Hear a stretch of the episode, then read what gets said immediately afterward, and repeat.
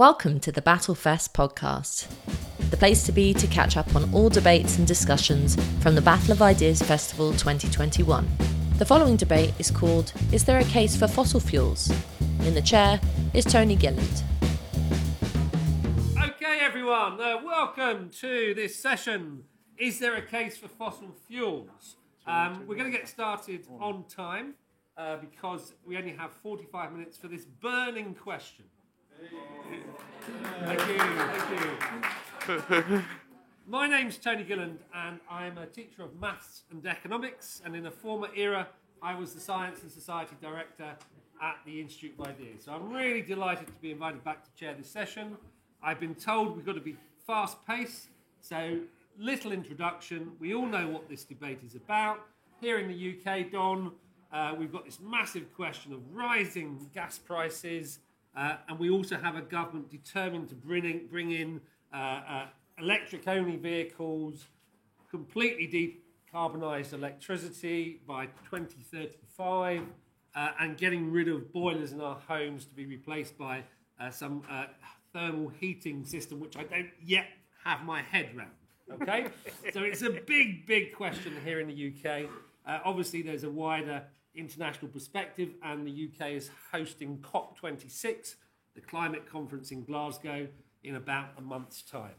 So, our speakers. First to speak uh, uh, is Don Watkins. He's the best selling author of Free Market Revolution and Equal is Unfair. And he's also about to publish his first novel. So, we're very pleased to have Don with us. Uh, Don also previously, uh, if I think I'm correct, worked at the Ayn Rand Institute. Uh, and the Ayn Rand Institute is partnering with us today, along with the Ayn Rand Centre. So a big thank you uh, to those two organisations. Then, to offer a slightly different perspective, we'll see, uh, we have Dr. Caspar Hewett, who is a lecturer in uh, the Water Group uh, and Programme Director of Euro Aqua, but partic- at the University of Newcastle. Mm. But particularly interesting to me, he is the director of the Great Debate, and the Great Debate is a community organisation that has maintained a space for public debate in the Northeast since 1998. So, completely in the spirit of the Battle of Ideas. So, welcome to you both. A quick round of applause for them.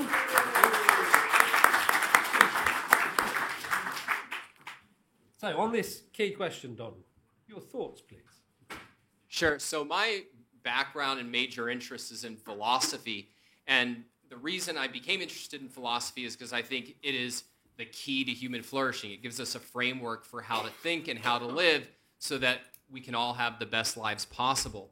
And I think a crucial thing if you're interested in human flourishing is this question, which is in 1800 something really spectacular happened, which is that suddenly the average person was living better and better than any time in history. Every metric of human progress from uh, life expectancy to population to income was rising dramatically. And I think part of the answer of what happened is that we were able, for the first time in history, to use energy in order to power machines to do our work for us. And this is so vital to our ability to function. Indeed, I think one easy and often tragic way to see that is what happens when we don't have energy. When you have a blackout, you have even temporarily an experience of like life grounds to a halt and it gets much worse. And then part of what we have to remember is that you know there's a billion people who live like that all the time, um, or slightly less than a billion people who don't have access to any electricity, and mil- billions more who are struggling to get anywhere near our standard of living because they can't have machines and don't have machines to do their work for them. And so it was that recognition that energy is fundamental to human flourishing that was part of the reason I became interested in energy.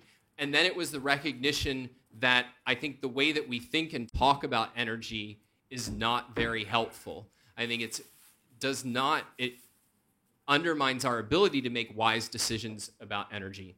And in particular, I think about it this way. So I'm much more interested today in persuading you of a better way of thinking about energy than I am about my conclusions. I'm not really going to try to persuade you that I think we should use fossil fuels more. I'm going to explain what persuaded me. And the basic issue is this that if you were going to make a decision about energy, you'd want to do, I think, get on the table what are our options and then look at the positives and side effects, the positives and negatives of all of those alternatives, and then decide, all right, what is best going to promote human well being? And I don't think that's what we do. I think that in most discussions that I encountered about energy, we only heard negatives about fossil fuels, and we only ever heard positives about favored alternatives, particularly solar and wind. And even if you come to conclude that fossil fuels are a net negative for humanity and that they can be replaced, I think we can all agree that that kind of biased thinking is unproductive and can't lead us to making good decisions. And so then the question is all right, well, what are the positives and what are the negatives, the alternatives? Now, we don't have a ton of time, so I just want to give you a couple big picture things that made a big impact on my thinking. So, in terms of the positives, I think we have to really take seriously that 80% of the time when humanity uses fossil or uses energy, they choose fossil fuels. And they're not choosing them because like it's the politically popular thing to do. They're choosing them because for most people in most situations in most use cases, fossil fuels provide the lowest cost, most reliable form of energy to meet our goals. And then the alternatives of solar and wind, the the fact is that why haven't they been able to take off? And it, there's a fundamental problem that they face, and everybody understands this problem, which is that because they're intermittent, you, they can't provide reliable energy. They need backup. And because they can go close to zero at any given time, they need close to 100% backup. And so if you look at the places that use solar and wind the most, they have the highest energy costs because intermittent forms of energy can't replace a reliable infrastructure. They can only add to the infrastructure. So then, so I think that on the uh, ability of fossil fuels to provide reliable, low-cost energy, they're clearly superior right now. We can talk about going into the future what that holds. But I do want to say a word about climate because if you have something that has all these benefits, but it's swamped out by a catastrophic risk, well, then those benefits don't matter. So we have to take seriously concerns about climate. I think there's no question that CO2 has a warming influence. But what's as important as something's impact on the climate is our ability to cope with climate.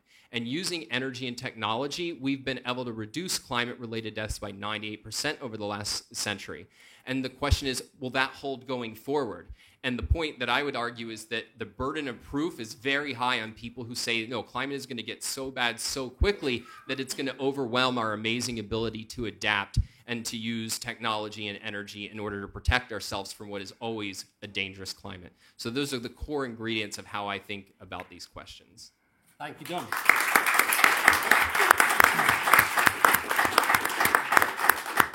Okay, a great framework to get us started. Caspar, please. Yeah, um, yeah. Thanks, Don. Um, I agree with everything you said. So, so in that in that sense, we, we haven't got a, a point of debate, but I'm sure there'll be lots of stuff from the audience. Um, I, I, was looking at the question though: Is there a case for fossil fuels? Well, yes, basically. I mean, I, I think I should stop there because there, there clearly is. Um, I, I, think we, you know, we need to ask some fundamental questions. This really follows on from what Don was talking about, really about what sort of society we want, what sort of future we want, what do we want for our children, our grandchildren, as well as, well as for us. You know, do we want international travel? I do, but you know, do, do you? Do we actually want these things? Do we want oranges and bananas? You know, to, to have on our shelves at home in our in our kitchens. Um, do we want to level up? I thought I've got to throw that one in. Uh, um, and I'm, I'm not talking about uh, Boris really. I'm talking about on, on the world stage. You know, I actually think you actually look at the poverty in the world, you look, you look at the level of development across the world, and actually, I would like to see a level of de- development something like ours for everybody. Um, none of these things are going to be possible if we just get rid of fossil fuels. You know, it's, uh, it's not just about the present, it's about the future, it's about what sort of world we want for people. Um, also, it depends where you're sitting. I mean, you know, if you're sitting in the UK, which we are, which is obviously one of the wealthiest nations in the world, we have this fantastic infrastructure and so on. The sort of the move away from fossil fuels, not in its entirety, but to move away from it to an extent is a possibility, you know, with wind power, with solar power, and so on. If you're sitting in India and you're actually trying to develop um, you're absolutely reliant on coal. You know, they, they, they are not going to be able to move forwards unless they continue to, to use coal um, in, in the way that they are today. So it has a different context depending where in the world you're sitting and, and, and you know, what you want to, want to achieve and what you want for people. Um, so that, that's a sort of the general framework. I thought just, just a few technical things, uh, and again, it, it relates to some of the things um, Don alluded to. Um, you actually look at different types of fuels, and I just thought I'd just throw a few, a few small figure, figures out.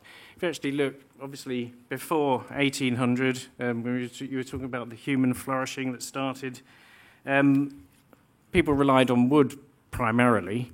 Now, coal is three times more efficient than wood. You get the, for the same weight, you, you get a, about three times as much energy out of coal. If you then go to oil, you're doubling again. If you go to gas, you're adding another sixth or something on. So, in terms of what you can get per weight, um, this is this is really relevant and really important, especially when you're thinking about things like travel. This is why I mentioned international travel.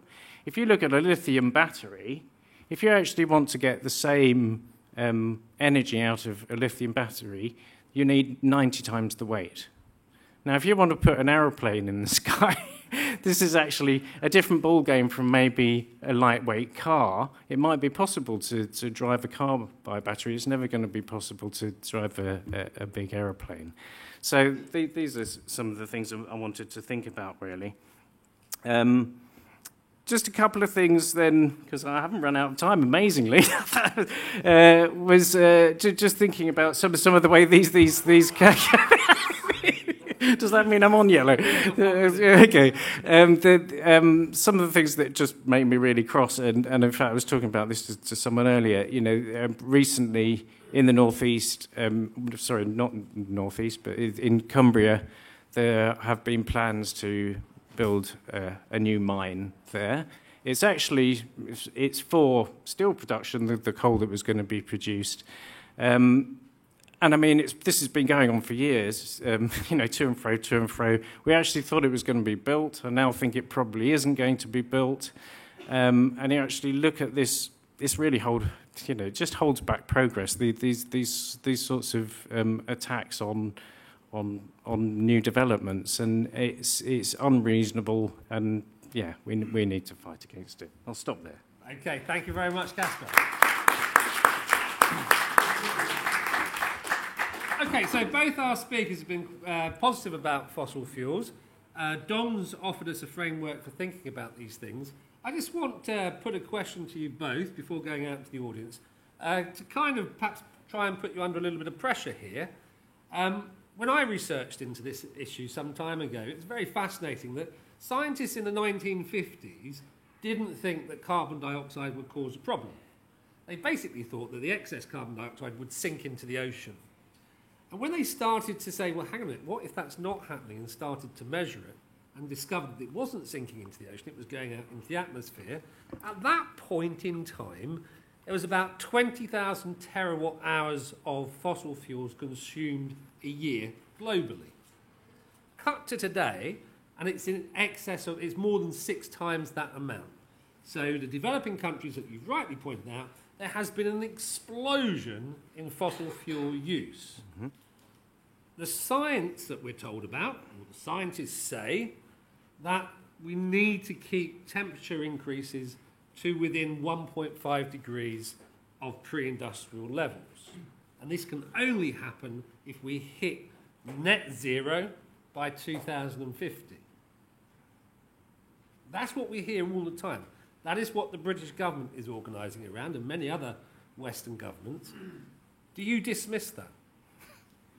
I definitely don't dismiss it because, look, we have to rely on experts in order to make decisions. And I think there's two ways that you can go wrong with that. One is that you just dismiss all experts and like, no, I'm going to figure out everything myself. Well, good luck with that. Um, or it's that you passively accept them. And in this case, there's a big difference between an expert who, let's say, is a climate scientist saying these will be the impacts of th- that we assume will happen under certain levels of CO2, and an expert saying this is the solution And I don't think a climate scientist is in a position to say this is um, the solution that one must embrace if you buy into the science because what they are not taking into account of is the full big picture of the costs and the benefits of restricting our best form of energy.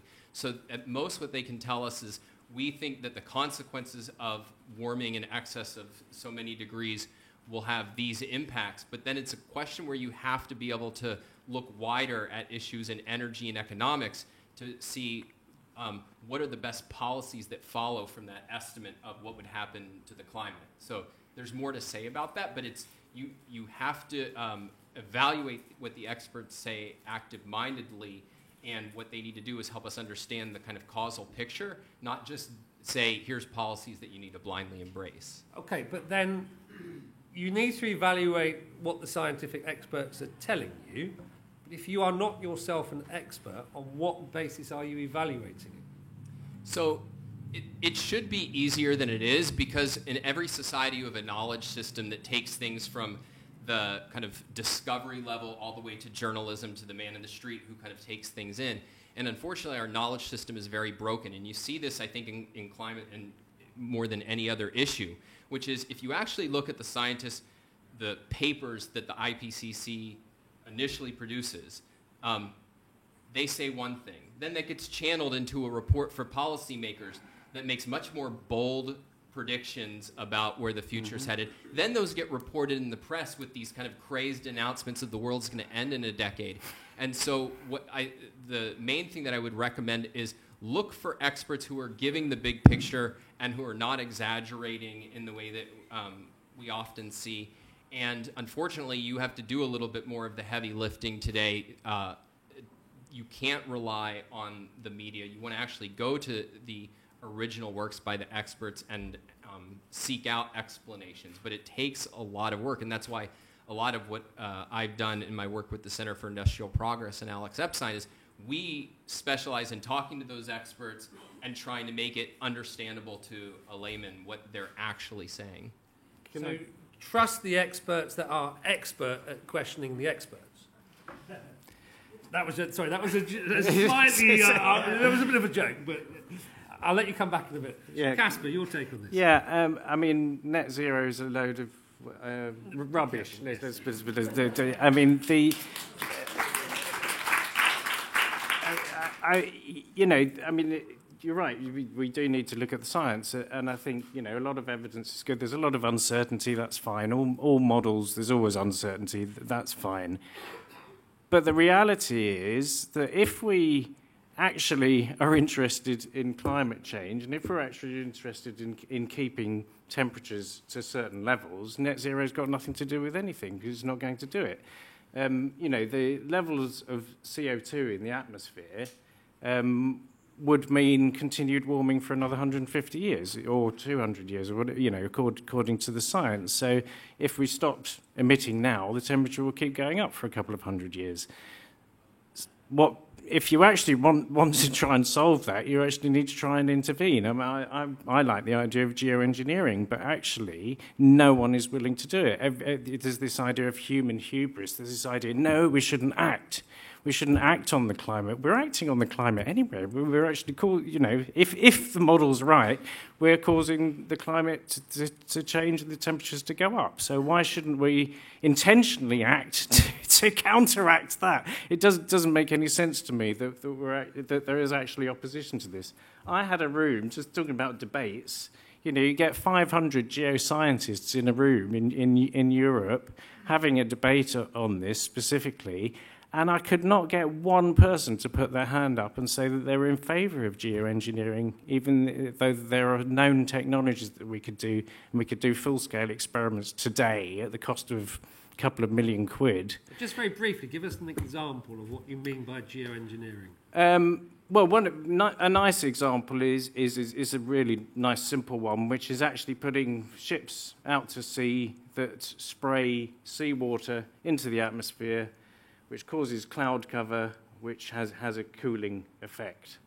Um, so you, um, not only does it have, have the advantage that you can turn this on and, and switch it off, you could do a full-scale experiment And if it doesn't look like it's working, or if it looks like there's some sort of problem with it, you, you stop doing it and, and the effect's gone in a few hours. So there's absolutely no reason to not do really big scale, full scale experiments. The, the science behind this has been known for 20 years. You know, people have actually done all the modelling. You actually need to do it, but nobody will do it. That, that's the point I'm making about there, there isn't a willingness to do it. Okay. Uh, Yeah, Don, let me just say one we'll go to the quick audience. thing Yeah. about that, which is that um, there's kind of an un- underlying assumption in the way that we're taught to think about our relationship to the environment and to climate that I think explains exactly what you're talking about, which is if you really thought that we're headed for this overwhelming catastrophe that we're unable to cope with, then those are exactly the kinds of solutions you would be very interested in pursuing. But there's a fundamental assumption about the nature of human beings that's built into it, which is that, in effect, absent human intervention, nature is this kind of nurturing thing that takes care of us, and that whenever we act upon nature, it, our impact is inherently negative and self-destructive and destructive of the mm-hmm. planet. And if mm-hmm. you have that bias, then no, you're not going to engage in exactly those kinds of practices. But instead, I think we can intelligently impact nature, and indeed, I think the whole record of fossil fuels is one of intelligent impact, uh, increasingly intelligent impact. And I think if you were concerned with um, uh, climate, then it's exactly those kinds of intelligent impacts that we would be striving to research and look for, but we don't because of that bias. Okay, so I'm going to go out to the audience and just just a thought for the two speakers as well, though. On Don's perspective, there, uh, you would say there's a pessimism out there that's then read you know, people then read into the science a very pessimistic outlook about human impact. Others might say you've got a laissez-faire attitude. Uh, basically, you're being complacent. It leads you to a sort of rose-tinted view of what the science is telling us just a thought that the different cultural narratives can play both ways in this debate. So just a thought for you. Right. Yeah, I just wanted to say that uh, quite often when this uh, discussion happens around fossil fuels, people just think about electricity production or how you power a car. But I, but I think it's much, much bigger than that. If you look around the room now, I know this building was built several hundred years ago, but imagine it was slightly more modern. Every single thing in this room, everything, is produced through fossil fuels. So the plastic, that, in fact, this is acrylic. This is made out of, literally made out of fossil fuels. All the clothes we're wearing uh, were harvested through fossil fuels, processed through fossil fuels, transported through fossil fuels. Refrigeration is fossil fuels. All the containers going, uh, taking things from China is fossil fuels. Everything, absolutely everything, is entirely dependent on fossil fuels. And, and yet the question is all narrowed down to sort of energy production or you know whether we should have batteries in cars. That's, a, that's actually only a little, little part of it. And uh, so I think it's an utter fantasy to think that we can live without fossil fuels.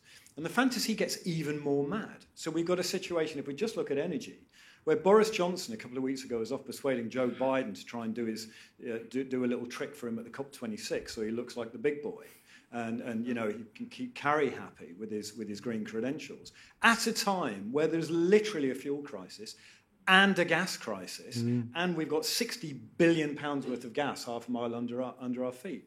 I mean, it's just, it, these people are in utter fantasy land. Okay, thank you very much. Applause is fine. Um, very keen for people with critical views of our panel to speak. Just because they've given a particular perspective doesn't mean that you can't give a different one. Yeah, go ahead, please. Yeah, thanks, Tony. Yeah, just a brief point, really. It seems to me one of the problems uh, with this whole discussion in terms of the way people see it is they see uh, carbon and climate as in a zero-sum game. And they see things from the perspective very much of the present without any conception of how things could be uh, in the future. I mean, I think the case that we have to make is to take people's concerns about uh, climate change very, very seriously, actually make the point that it's through the exploiting of fossil fuels that we can create the wealth, that we can invest in the R&D and invest in probably nuclear power would be the thing I'd, I'd flag up. I absolutely reject the idea that whether we reach net zero or whatever we're going for in 10 years, 20 years, 30 years, I mean, in geological time, this is like less than a drop in the ocean. And I really do think we should promote the idea that we need to exploit resources to create wealth, to make, I mean, this is what we've always done, from canals through steam and everything else. Uh, I would disagree that, um, I think, who was it said it, flying, I think we possibly will have batteries, battery-powered aircraft. I mean, there are prototypes for lightweight aircraft now. It might be two or three technologies down the line, but let's not rule anything out. Thank you very much. Thank you. I'm from Bangladesh, and uh, it's really, uh, for me, it's hard to accept the fact that we are sitting here and talking about exploiting more fossil fuels. Because I'm from the southwest coastal part of Bangladesh, and my community is sinking. And it's probably these lavish ones that makes us push towards extracting more fossil fuels. I know we are not going to reach net zero by 2050. I know it's a fantasy idea, but if we keep thinking about such ideas, then we'll never be able to go for renewables, we'll never be able to go for batteries or more non extractive economy. And uh, the idea of geoengineering, you talked about it. So most of the ideas are not proven that whether it's successful or not. Spraying seawater in probably England's coast would damage uh, the tropical areas of Amazon or something like that. So anything that's not concrete, because we have science now on our side. When we extracted coal, we didn't have science. When we extracted fossil fuels, we didn't have science. But now we have science. So even if we are not sure about anything in particular, we shouldn't go and keep on extracting or try out new geoengineering things. Thank you. Thank you very much. Mm-hmm. I'm honestly so disappointed so far, especially in terms of like no, nobody's living in a in a fantasy world. Nobody is thinking of fossil fuels in a totally negative light. No one is denying that fossil fuels weren't a positive thing. Obviously, they, they changed the world and they built our cities and, and everything. But, you know, so was sugar. Sugar was completely positive. When the Western world first started refining sugar, it was huge. We were sending it off to soldiers, it was giving them instant energy, it was literally saving lives. Now it's so toxic and it's giving us all of these health problems, like a myriad of them. It's the same thing with CO2. Like, nobody is saying that, oh my God, how terrible we were to dig up fossil fuels and, and we should never do it again. No one is saying that. It, it was a really, really positive thing. But honestly, isn't it better to think about a better future? Like, I'm already angry at my parents' generation for not fighting against something that need to be bad. I don't want my kids to feel the same way that I feel. Like, uh, also, I'm a CO2 scientist. I work with fuels. I work on the technology to bring CO2 out of the fuel before it gets burned. We have that technology. And nobody is saying that developing countries have to go through burning fossil fuels in order to develop further. They can skip what we had to go through, they can go straight to nuclear energy and renewable energy. Like, we can do that. We absolutely can. And the problem of money will always be a problem. Absolutely. But the only thing that can save this 1.5 degree is radical change. And none of what the two panels were saying inspires any radical change, and it is the only thing that's going to work. Can I just ask you a follow up, please? Because you've made a very interesting and, and, uh, and passionate case. Did I ask you a follow up question? You, I think you mentioned about generations. Do you see this in a generational perspective? Do you think that different generations have a different take on this and that your generation has a different take?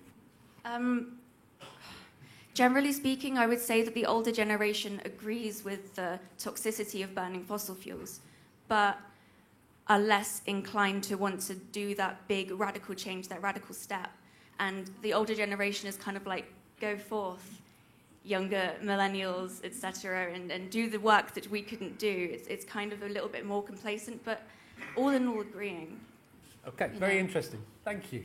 I think it's a misconception to compare oil to sugar. First of all, nobody is banning sugar, you know, and uh, that's one, ex- one thing I'd say. The other thing is, I'm, I am equally disappointed to the fact that everybody blankly agrees that CO2, man made CO2, is really drastically increasing the warming of the planet. There are not hundreds, thousands of scientists dispute that, the fact that humans are actually human made, global warming is existing, is one. The second is that even if we do, Matt Ridley is, Ridley is one of them. I have to calm down. Matt Ridley is one of them. He says, yeah, we might be, but it is nominal. And it's not bad for the planet, it's good for the planet. So, these are the first two things I'd like to say. The other thing I'd like to say, I am a skeptic of man made global warming. And do you know what made me a skeptic? 2005, I read an article in The Independent out of all newspapers interviewing people, including David Bellamy, who was talking about the water vapor rather than the CO2. So these people are wiped out. There are MIT professors who don't agree with the panel, saying that it is actually warming, because you're scared to say it's not actually made by, by the humans. Actually, it has become a religion. So I was scared to talk out. I really am, was. Okay. Just, so that's Thank what, you. So also, Real quick. uh, one, one more. The fact that all Western leaders 100% agree with this doesn't make you suspicious? Okay, thank you very much, And then over here to that lady there. All right, thank you so much, and thanks for this interesting discussion. I just want to raise a point about how, um, like you mentioned, there are scientists that talk about how climate change is not man-made or is is the the impact of humans on climate change is nominal. But we also have a whole governmental body called IPCC, which is a body full of scientists that are regularly publishing uh, reports and research on climate change and how it impacts and how our human activities impact the world. These are really open source uh, researches that you could check out. But also, I come from a country where we don't even have the privilege right now to read about climate change science because we can see it in our life. I in my country last year, there were floods that impacted over 2 million people in just a span of three weeks. We're talking about millions of families that lost their houses in over a night just because of floods. And these are directly linked to climate change. So when we talk about climate change, we need to also discuss equity and justice. It's not everyone, not, not all of us are in a privileged um, privileged position to actually think about fossil fuels and how we need to extract more of them because of development. We know from the IPCC reports and the UNFCCC that in order for us to reach a 1.5 degree or even the 2, we need to stop emitting. But what we need to ask, ask ourselves right now is who should stop? Because some countries like the UK have enough infrastructure to actually shift away from fossil fuels in a manner that would not impact their economic development while leaving a room for other developing countries to use that as a way to actually build an infrastructure so that the next time floods can come in my country, two million families will not be impacted again. So we need to think about justice when we talk about climate change. Thank you very much. Right, so back to our panel, and that last question on whether who should, or, or the question of who should stop is, I think, a really key question. So I'd love you to answer that. No, and I appreciate those comments, and I thought all the critical comments were thoughtful. And so I want to stress the way that I think about it, which is my priority is not that we destroy our standard of living and hope that that means fewer floods in a, in a place like where you, you're from. My uh, goal is that every country, including where you're from, has the infrastructure in order to protect themselves from flooding. And that was the whole point about our ability to master climate.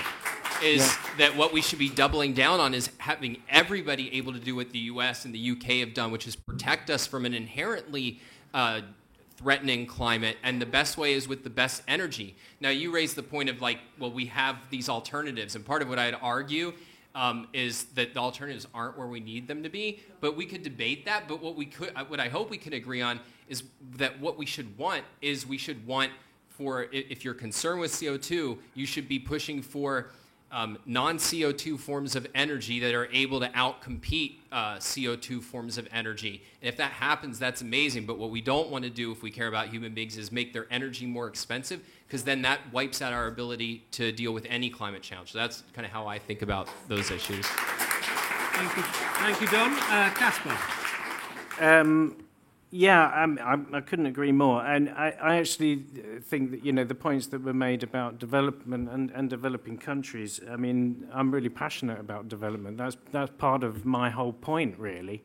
In fact, you know, if I, if I actually thought that we would do it, I would be really pushing for, you know, the, the richest countries to be massively investing in nuclear power in, in developing countries, but they're not going to do that, you know. I mean, we, we argued this stuff over 20 years ago, but they won't even build nuclear power plants here, which is what we should have been doing then. You know, it's all very well to sort of bang on as if uh, uh, about fossil fuels, but there's been a lack of investment in, in that, that really essential alternative, especially for electricity generation. Um, so, so that was one thing. Um, I also thought, I mean, the points about adaptation are really important because this is exactly it. Having a good level of development um, enables you to adapt. You know, we people will be able to live good lives in a different climate if they have the right level of development.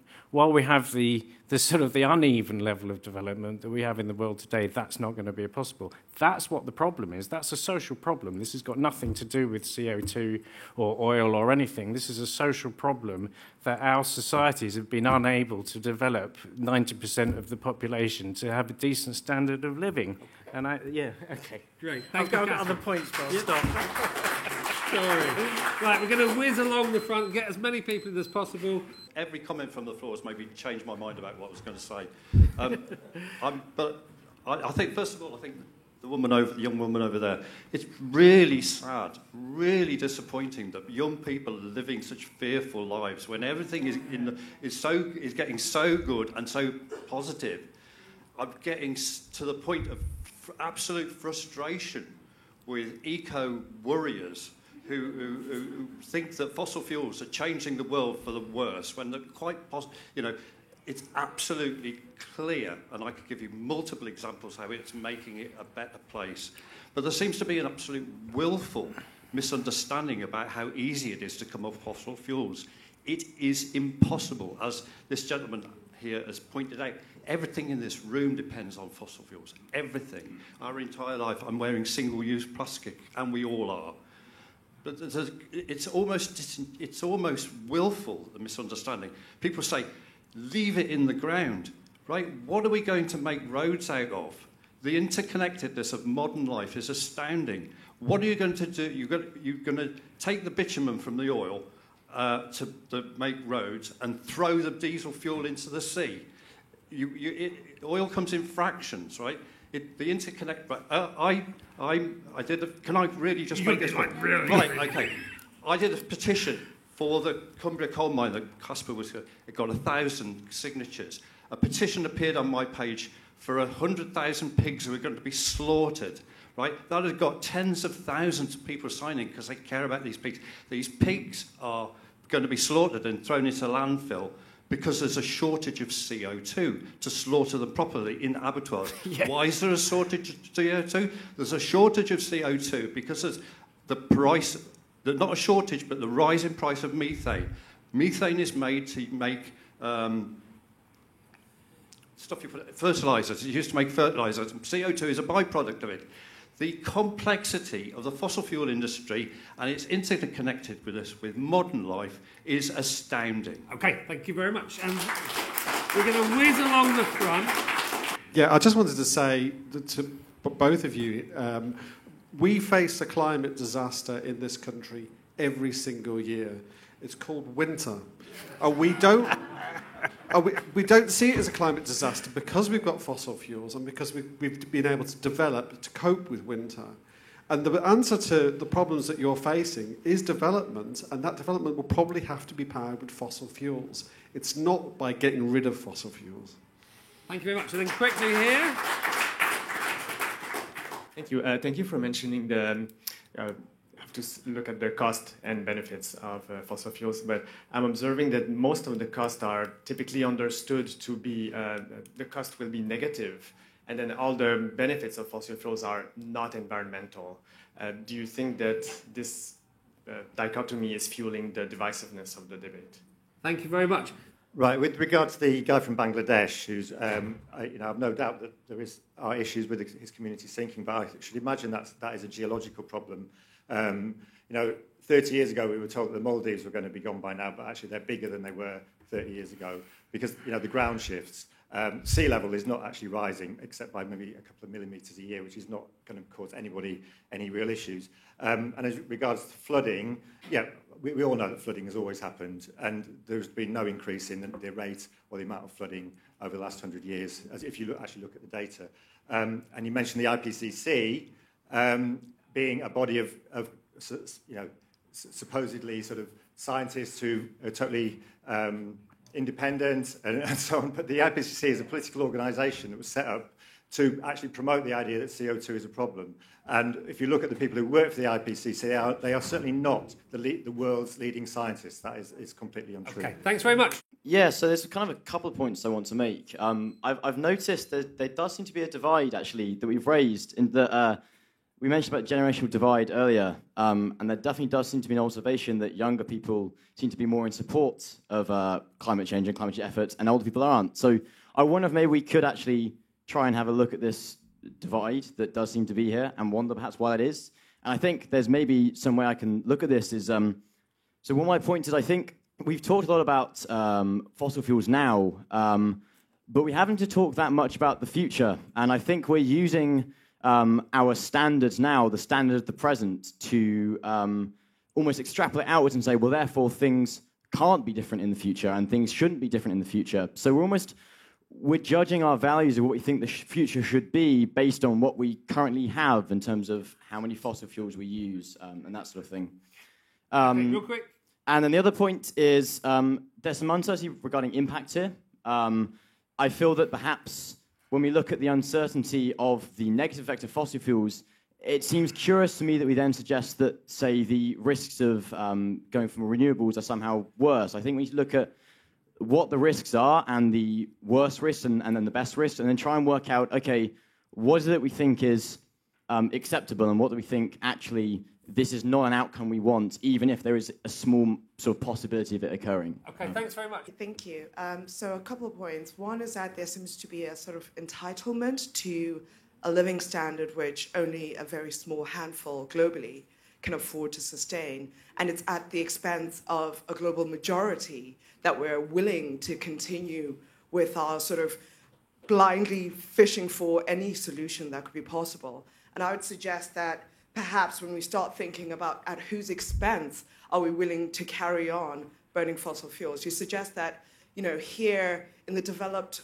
world, as we call it, we, can, we have the capacity to cope with climate impacts. We've seen flooding in London. How did we cope with it there? We've seen flooding up north. We haven't coped with it there, and we have the alleged resources and all the fossil fuels we can burn in the UK. And it hasn't stopped people dying from air pollution here or in China, where development has increased, but at what cost to those people as well? You have one minute each. Don. Well, I'll just reiterate that like my whole goal is is precisely for everybody on this planet to be able to share in the progress and prosperity that we've had, which I don't think has come at the expense of the unempowered world. I think that the whole globe can become empowered as long as we use the best forms of energy in societies that leave us free to solve the problems that are inevitable. I mean, the fact is that it's not like we created a dangerous climate, it's that there's always been a dangerous climate that thankfully more and more of humanity can master. But one kind of practical tip, since I mean, there's a lot of stuff that was raised here, is uh, there's a site that I've had a little bit to do with building called EnergyTalkingPoints.com, which just it gives some of the facts th- from nonpartisan sources that I use to inform my thinking and kind of the framework uh, that I find most appealing for energy. So if it is something you're interested in, that's one place to go um, to get a kind of different opinion than what we conventionally hear. Thank you, Don. Caspar. Okay, um, just to clarify a couple of things quickly, um, I'm all for renewables. It's just that they won't do all of the things that we need. I'm all for nuclear power. That's mainly going to be good for electricity generation. It also won't do all the things we need. So just to pick up on those things, batteries on the innovation front. I mean, maybe we'll get there. That would be great if if we do. Who who knows? Maybe you know, 50 years down the line, we'll have batteries that can fly a plane. Brilliant. Um, the, the, the woman over here said no one's saying we shouldn't dig it up. That's absolutely wrong. They are saying we shouldn't dig it up, and they're stopping us digging it up. So, so that, that I just wanted to pick up on that. Um, I, th- I think also, you know, just thinking about change. I mean, the young people talk about. Uh, I can't remember who it was said something about radical change. I want to see radical change. I actually want a better future. I want people in, in you know, everyone in the world to, to have a, a better life than they have today. Not sustain the present. Not interested in that at all. Want, I want a better Okay, future. The geoengineering, I did want to say this, you know, we're talking about the, the divide, um, the supposed divide uh, between different generations, which I don't, don't believe exists at all. Um, I actually think, all right, who of that younger generation, I didn't have time to ask the question, but who of that younger generation are in favour of doing something about it via things like geoengineering? Okay, Right, so thank you very much to the audience and to our speakers.